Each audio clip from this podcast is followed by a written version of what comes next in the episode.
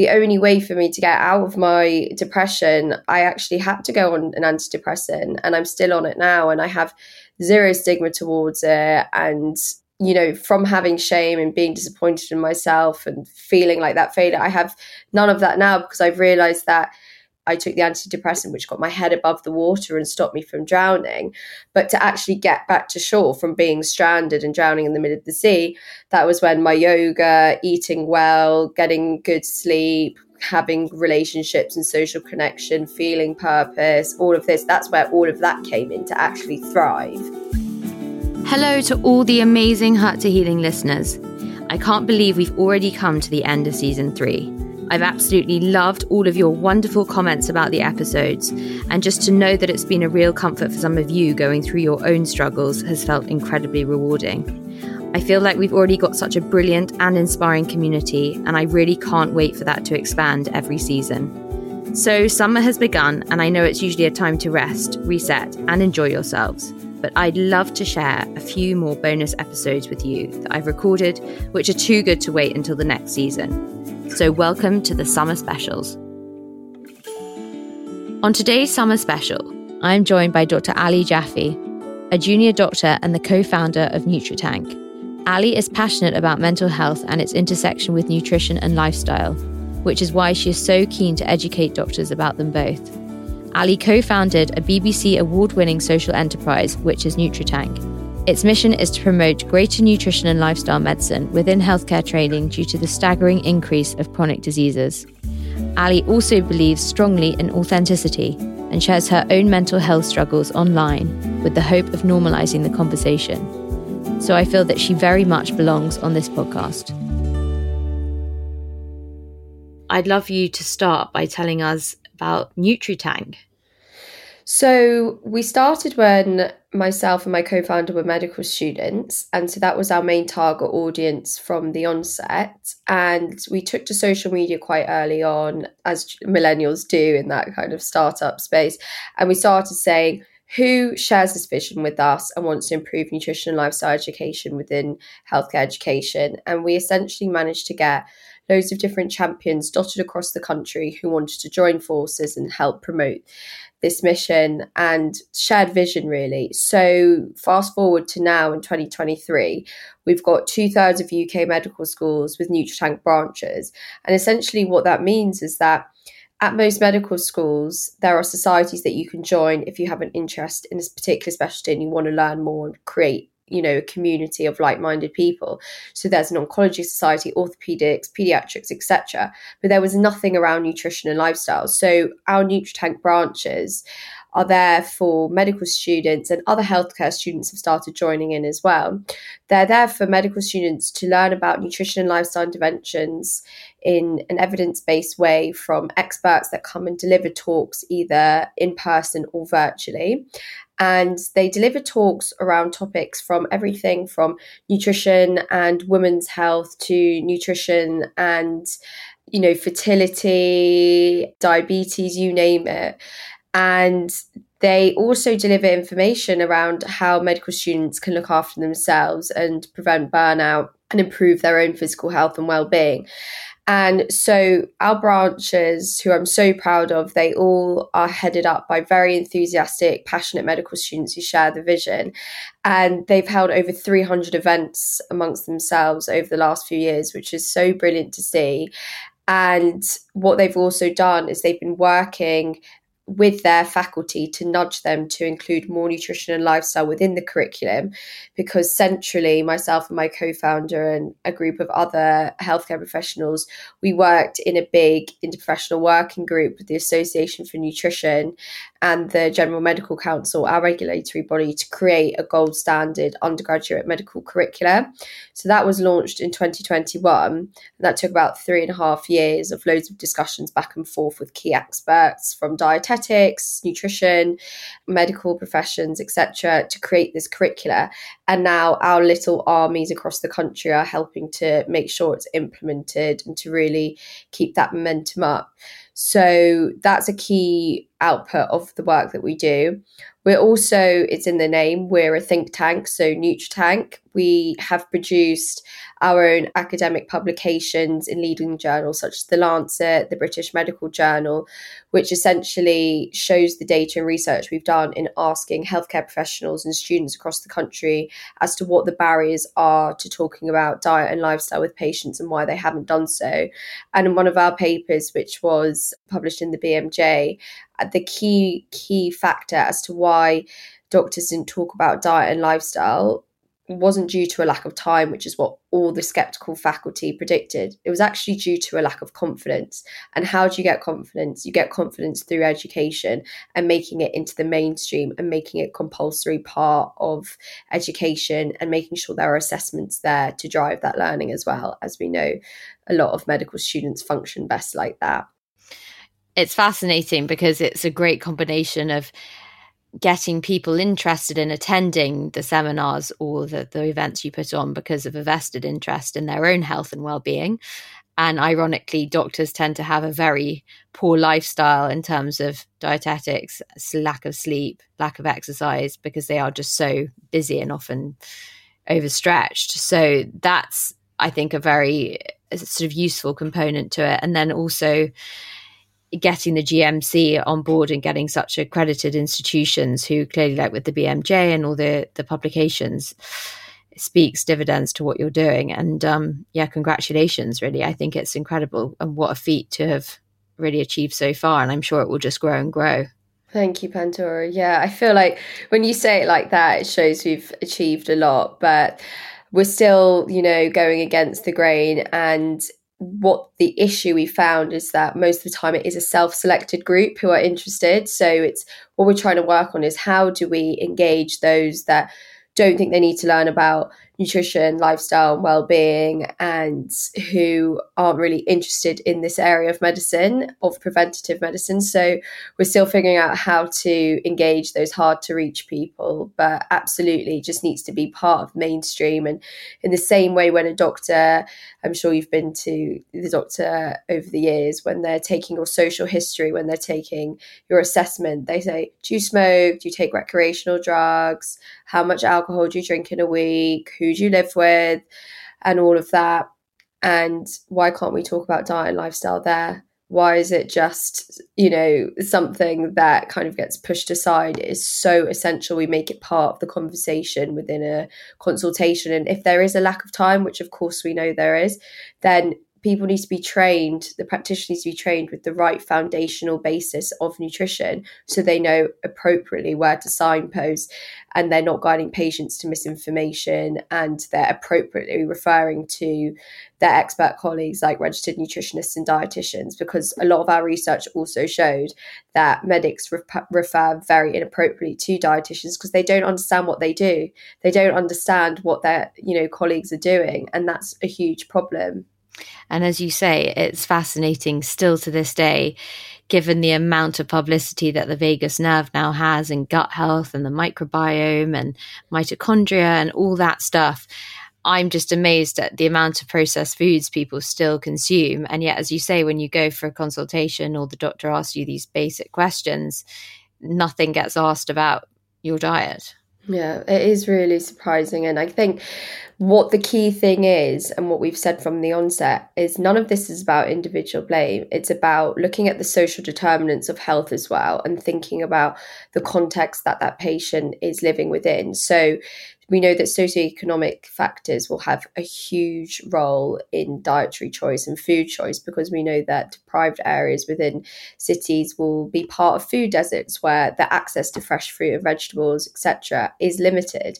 So it's about obviously doing the work from the medical point of view, which is what we're doing. Because if people on the front line aren't engaged in this, then when people are in crisis and when people do go for advice on their health, then that's a missed opportunity. But what we also need to be doing is food is so multi systemic, it's completely multi sectorial. So we need to be working with food policy makers and the government as well, because it's all about agriculture, healthcare, and big food all working together to improve the situation for people in society. Because some people aren't able to get out of the cycle of eating ultra processed food because they are lacking access or you know there's just that degree of inertia that i won't get that diagnosis it won't happen to me my father smoked all his life and lived to 84 there is also that as well so there's so many factors at play but i think the best place to start is education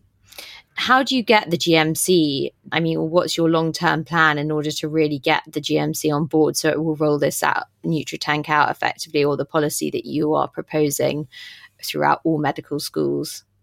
So we started off campaigning and taking to social media.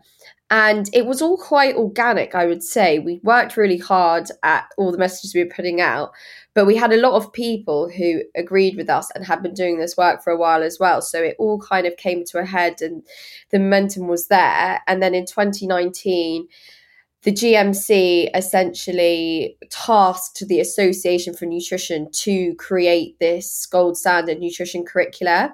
And so then it was the AFN who put together an interprofessional expert working group, which we were a part of. And then we created this piece together. And so I don't know exactly went on behind the scenes, but the GMC I don't think needed much convincing. It was just the time was right in in 2019. Um, moreover, we also worked closely with Jamie Oliver and his campaigns team, and that led to his public health team being able to propose an extra clause to be added into the NHS long term plan in 2019 with a commitment to educating healthcare professionals around nutrition and lifestyle. So we did see that clause go in. The case is now that there's been a lot of lip service paid to it, a lot of high up people who agree with it. It's just the implementation is now the challenge. And we know that there is kind of disparity between different trusts and different areas and locations around the UK. So I think it's really down to individual trusts to now be incentivized to make these changes to their staff from you know a hospital food point of view and making sure staff are well looked after and that's a project we're working on at the moment. And also a lot of the education is done through different royal colleges once you qualify so it's down to each specialist college as well so royal college of psychiatrists whatever it is to be able to be incentivized to say this is the education we need of our practitioners. And it is it is challenging. It's it's going to really need and what we've been doing so far is this bottom up and top down approach. You can't do one without the other. We need the people on the ground like us to be pushing for it and making sure that our colleagues are aware of the importance of talking about nutrition and lifestyle to benefit their patients and themselves. But we then also need the policymakers to say, yes, we'll help you roll this out. So we're getting there. It's a work in progress, and we are seeing changes and a bit of a ripple effect. It's just such a huge thing to change an entire system and in such a big healthcare environment. So we'll see how we go. This episode of Hurt to Healing is sponsored by our friends at the AND Partnership. The AND Partnership is a global communications business working with clients like Toyota, Mars, Coca Cola, and NatWest, as well as charities like the Prince's Trust and RNIB. They believe that by bringing diverse talent together in partnership, they can transform the way that great brands are built. They call it the power of AND. On the Hurt to Healing podcast, we know that having honest conversations about mental health can help us to see different points of view and to better understand ourselves. Just like the AND partnership's belief in the power of AND, we believe that by coming together to share our stories, we make ourselves and each other stronger. To find out more about the work the AND partnership creates, visit theandpartnership.com. That's T H E A N D partnership.com. And a massive thank you to the AND Partnership for supporting my mission and showing what we can achieve when we come together. Ally, what initially piqued your interest in all of this? Did you struggle yourself with mental health issues and things related to lifestyle and diet? Yeah, so it's an interesting one. In the beginning, I think I was just very passionate about it from a systems change point of view. And I had taken a gap year before I went to medical school and had visited Australia and America, where I have a lot of family. And I was really intrigued by their cultures around food and how they were slightly more proactive with their healthcare approach and a lot more around outdoor living and just talking more about food. So my interest was quite peaked because Australia and parts of America, obviously not all parts of America, are very progressive in the space of integrative medicine, functional medicine. So I was already very interested in it. Then I started medical school and had really ex- I experienced quite a lot of disappointment in what I was being taught in the beginning because I had found out about all these amazing interventions and uh, research pieces that just what I wasn't seeing within my teaching. And then halfway through medical school, I actually started experiencing poor mental health and fell into a period of clinical depression. And NutriTank had already started, already gained quite a bit of success. And then I managed to really get myself above the water to seek help because uh, I really felt like for a long time I was drowning. And then it really cemented for me the importance of nutrition and lifestyle interventions and holistic healthcare because I could really see it from my own perspective that I was burning myself out and burning the candle at both ends, and I wasn't practicing what I was preaching, essentially. So I kind of had my own personal experience once I'd already started it. And for me, it just showed how patient care and you know, physician self care are two sides of the same coin, and we can't expect to treat our patients and, you know, heal them when we've got our own health to think about as well. So it was quite a grounding experience and left me with a lot of humility and also a lot of, of nuance and understanding in the sense that for me to actually get out of my depression, I was so against it in the beginning, but the only way for me to get out of it, I, I actually had to go on an antidepressant and I'm still on it now and I have zero stigma towards it. And, you know, from having shame and being disappointed in myself and feeling like that failure, I have none of that now because I've realized that pharma aren't the enemy at all. It's it's not none of that kind of polarized arguing that we see in the media. It really is just about holistic healthcare and saying, okay, when you're in crisis, of course, pharmacological interventions are important, but you need to be able to then arm that patient in front of you with all the other tools and skills for when they move out of the crisis, because we know that it's never one thing, it's all different pieces of a puzzle that's going to make you feel you know get you into recovery and make you feel better. And that's how it was for me. I, I took the antidepressant which got my head above the water and stopped me from drowning. But to actually get back to shore from being stranded and drowning in the middle of the sea that was when my yoga eating well getting good sleep having relationships and social connection feeling purpose all of this that's where all of that came in to actually thrive. And i think that's what conversation often gets missed out of things. You're either a naturopath or you're a uh, conventional medic. I, for me, like to combine it all together, and it's all about timing and context. I'm interested. Do you meet any resistance? I mean, are there doctors, particularly top down, who are quite dismissive and are just reluctant to change the system?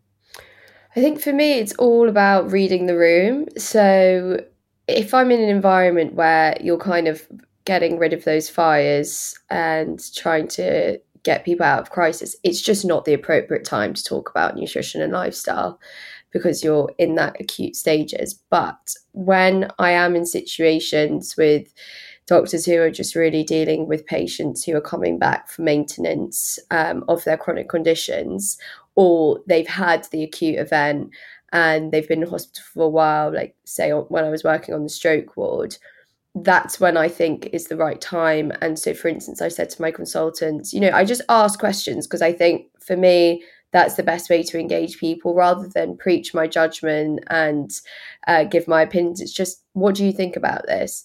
So I spoke to my consultants on the stroke ward and I said, what do you think about the fact that you've given clot busting drugs to help many of these patients uh, with their strokes survive and you can see on their bedside table now they just have loads and loads of ultra processed food that have been brought in by their families bless their families. They're trying to just you know give with love and we know that food is a huge way to do that but they don't know necessarily the harm and it's undoing the work that you've done. I said what do you think about that?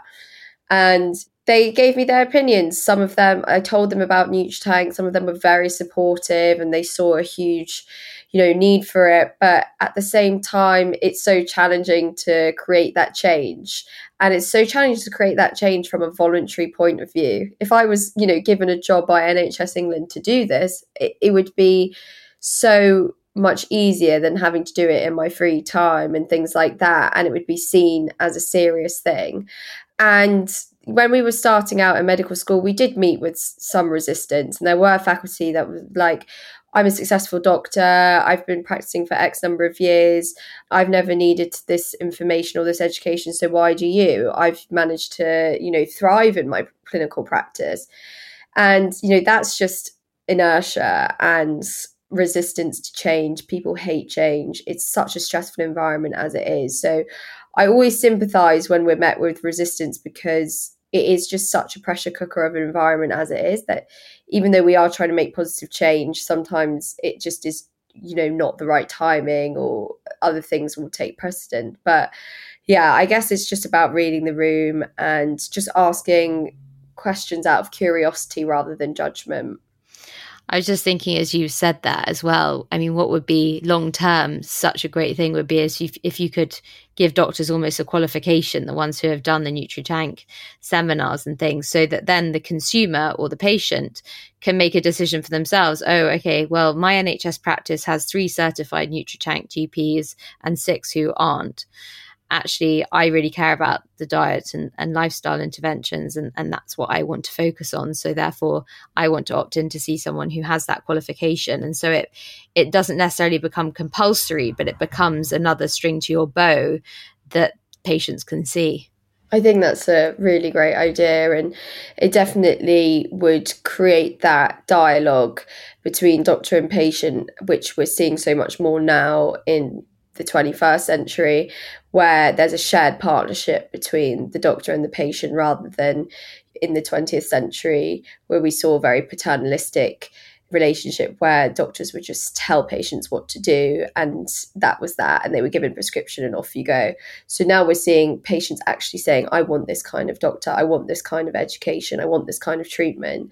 And yeah i completely agree. That would be really good it's an interesting shift, actually, isn't it? And it's happened very relatively recently, I think, since this whole swathe of self help books, self education, interest in health, interested in, in biohacking, all these sorts of things are really bringing people's awareness to the surface of what they can do to help themselves and therefore prying when they see the doctor as to what else can I do? You're prescribing me this drug, but actually I've read about this and surely your drug works in this way, but I think actually the way that my mind works, it might be more beneficial for me to take X, mm. Y, or Z. I'm really pro that. And it's it's so important that patients essentially have informed consent when they choose to take medications that they're prescribed on and they're aware of the side effects and everything like that rather than just being put on them and left on them for years to come. And I think, unfortunately, that's what sometimes happens with the system that a patient can be on a medication for years and not know really why, what it does, and if any of the other symptoms they're feeling are, you know, due to the side effects of that medication or if there's something else going on. And I think that's why it's so important that, especially in elderly medicine, we see some brilliant nurse practitioners and others constantly looking at what medications elderly people are on and trying to reduce polypharmacy, trying to see, okay, do they need to be on all of this? Because we know that you know there's a burden in the elderly as well when you are on too many medications it can really um, have impacts on your nervous system. So I think it's just so important that patients are given the knowledge and are armed with the understanding, and they have this relationship with their doctor where they can talk about what's best for them. And that's what we're seeing with personalized nutrition and the gut microbiome. And I think what's happened, you know, in our healthcare system is just this one size fits all approach, and that kind of can be really detrimental to individuals because they realize actually no this isn't working for me. So i think it's important that everyone can really make their own decisions and they're informed with side effects and with benefits of being on medications and you know, informed with other self care techniques that they can do alongside all of this to really benefit themselves. Because we know that from a pharmacokinetic point of view, that most medications work better when you've got a better diet and a better lifestyle. So it all works together. Mm, it does, and it's it is also that slight lack of education, which leads people to think that prescribed medications are actually doing them good long term. And as you alluded to, the strain it puts on the liver often or vital organs and taking a course of antibiotics the the damage that does to the gut lining and actually doctors should be saying okay well I'll write you out a prescription for these antibiotics, but then actually you've got to go on a course of probiotics in order to heal the damage that you've done to the gut lining it's those sorts of interventions that I think are somewhat lacking still. I think the the issue actually there with what you've mentioned, the reason why that's lacking, and this is one of the big barriers, I guess, to change is because of the lack of research. And nutrition research is so impossible to get the same level of data, same quality of trials as pharm- pharmacology because randomized control trials are the highest level in the quality of evidence hierarchy but we can't really blind people from food. You, so when you double blind people you can obviously give a placebo pill and the real pill but how do you test that with diet? It's so challenging. And that's how science has been set up for you know centuries now in terms of evaluating evidence.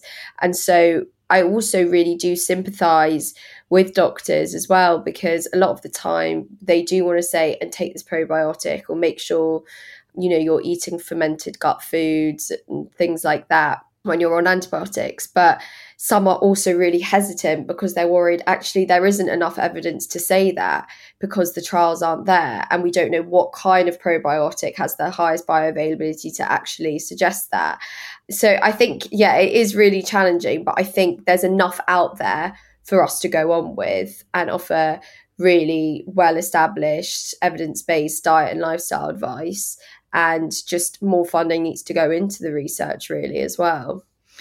And Ally, what's it been like to come out publicly about your own depression working in the NHS? Because that's something I am intrigued by. Do you think doctors feel able to be honest about where they're at with their own mental health and it's an incredibly stressful profession and i can imagine it takes its toll in, in a number of respects. And there is a lot of mental health issues that stretch in in the profession. What do you think is the general attitude towards it at the moment? I think, unfortunately, the short answer is no, doctors don't feel comfortable to discuss their mental health. And even though I've been talking about this for the last three years or so, even recently, about two weeks ago, a doctor confided in me about their mental health and being on antidepressants and said that I was the first person they've told in the profession because they were so worried about the stigma of being on medication. I was really stunned because obviously I know this to be the case, but I thought, you know, things were getting better and improving. But I think we still have such a long way to go in making doctors feel comfortable to talk and speak out and know that there's support there for them. There's so many factors as to why doctors can become depressed or have poor mental health, whatever the diagnosis is. And a lot of it is to do with the system. You know, there's so many other factors in their personal lives as well. And blah blah blah blah. You know, it, you, it's endless unpicking it. But there is so much harassment and bullying in the system that there are so many horrible cases that you hear around why doctors have fallen into depression or sometimes why doctors have ended up very, very devastatingly taking their own life. There's a recent article about two months ago talking about a junior doctor who had taken their own life. And essentially the family cites it towards harassment and bullying from her employers.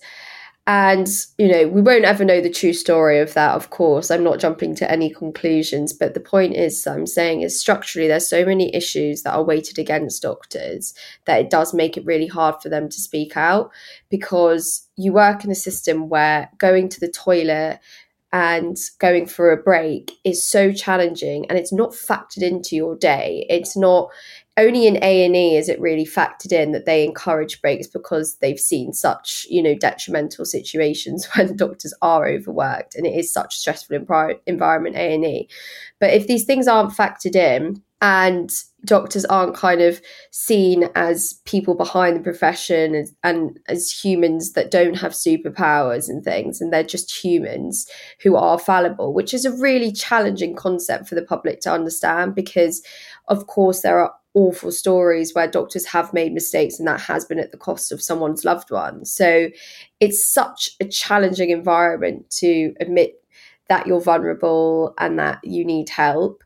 But at the same time, I just think it is that what I want to do with my work and my platform is just encourage people to do so, no matter how hard. Because if you don't speak out, if you don't ask for help, that is detrimental, and it's detrimental to yourself, your family around you, those that rely on you, and also it's detrimental to the system to keep losing doctors in such a tragic way. And there does definitely need to be more support. There needs to be more of an embedded support system rather than a convoluted putting the onus on the individual doctor to reach out for support and find the right means. It needs to be really accessible from the onset in induction. This is where you go if you are struggling. Please don't struggle in silence. This is who you speak to because we have buddy systems in a way, but the challenging thing is when you're a junior doctor is you switch jobs every four months. Every four months you're on a different ward. Sometimes you switch hospitals after just one year. So it's so dynamic. It's so hard to create that support network and have those roots. And i think so many people see it as a weakness in speaking out because you're in that caring profession and there's that power dynamic and you don't want to cause that imbalance between doctor and patient. But for me i always open up with i'm an us and a them i'm a doctor and a patient and for me, I see vulnerability as strength and being open about experiencing poor mental health has really been able to help me, but also help others around me. And I don't say everyone should be as open as I am because it's all about personal preference, because it comes at a cost, obviously, if people don't take it well or say things on my platform, which hasn't really happened. But it's just to say that be open when it suits you. You don't ever have to be open publicly, but just make sure you tell one person and that you really ensure that you get the help that you need because there's just it's just absolutely awful the statistics around physician suicide in the states and here. It's a tragedy that shouldn't be happening. Absolutely. And and as you say it's really hard and there's got to be top down change before people feel comfortable enough to share and mm. some people feel that that will come at a big big sacrifice and that sacrifice just isn't worth making yeah i was having a conversation today with um a clinical entrepreneur friend of mine, and he was saying that he's he's a GP by background, working on a tech innovation. He was saying that a lot of GPs will go to a private doctor or if they can afford it, you know, or go to another service that isn't in their local area because they're so scared of the stigma and people being aware that they're seeking help.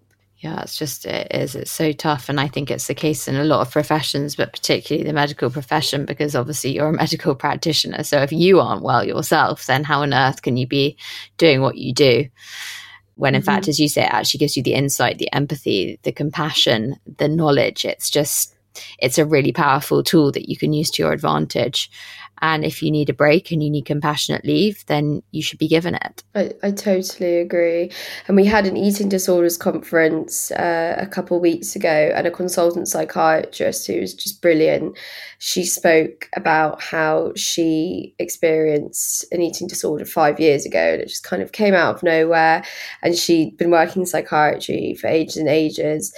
And she said that even as a psychiatrist, a consultant psychiatrist, she stopped driving before she stopped seeing patients because you feel that immense pressure of no i need to be a doctor. I still need to see patients. But she knew she wasn't even safe to drive because she could feel her clouded thinking and everything. But it took her a while after she stopped driving to stop seeing patients. And i just think that you know story she told just really highlights how ingrained this dogma is of I'm a doctor, I'm a superhero, I'll I'll sleep when I'm dead. I'll do it all at any cost. And it's so challenging. Ally, it's been such a pleasure talking to you. I could go on for ages and ages, but I think you are also time deprived, so I don't want to take up too much of your precious time. And I'd love to talk to you again in the future. Thank you so much, Pandora. I really appreciate your insightful questions. Thank you for listening to this episode of the Hurt to Healing podcast. I'd love for you to subscribe to the show or to follow me on our Hurt to Healing Instagram at Hurt to Healing Pod. You might also have a friend or family member that you think might benefit from hearing this conversation, so please spread the word.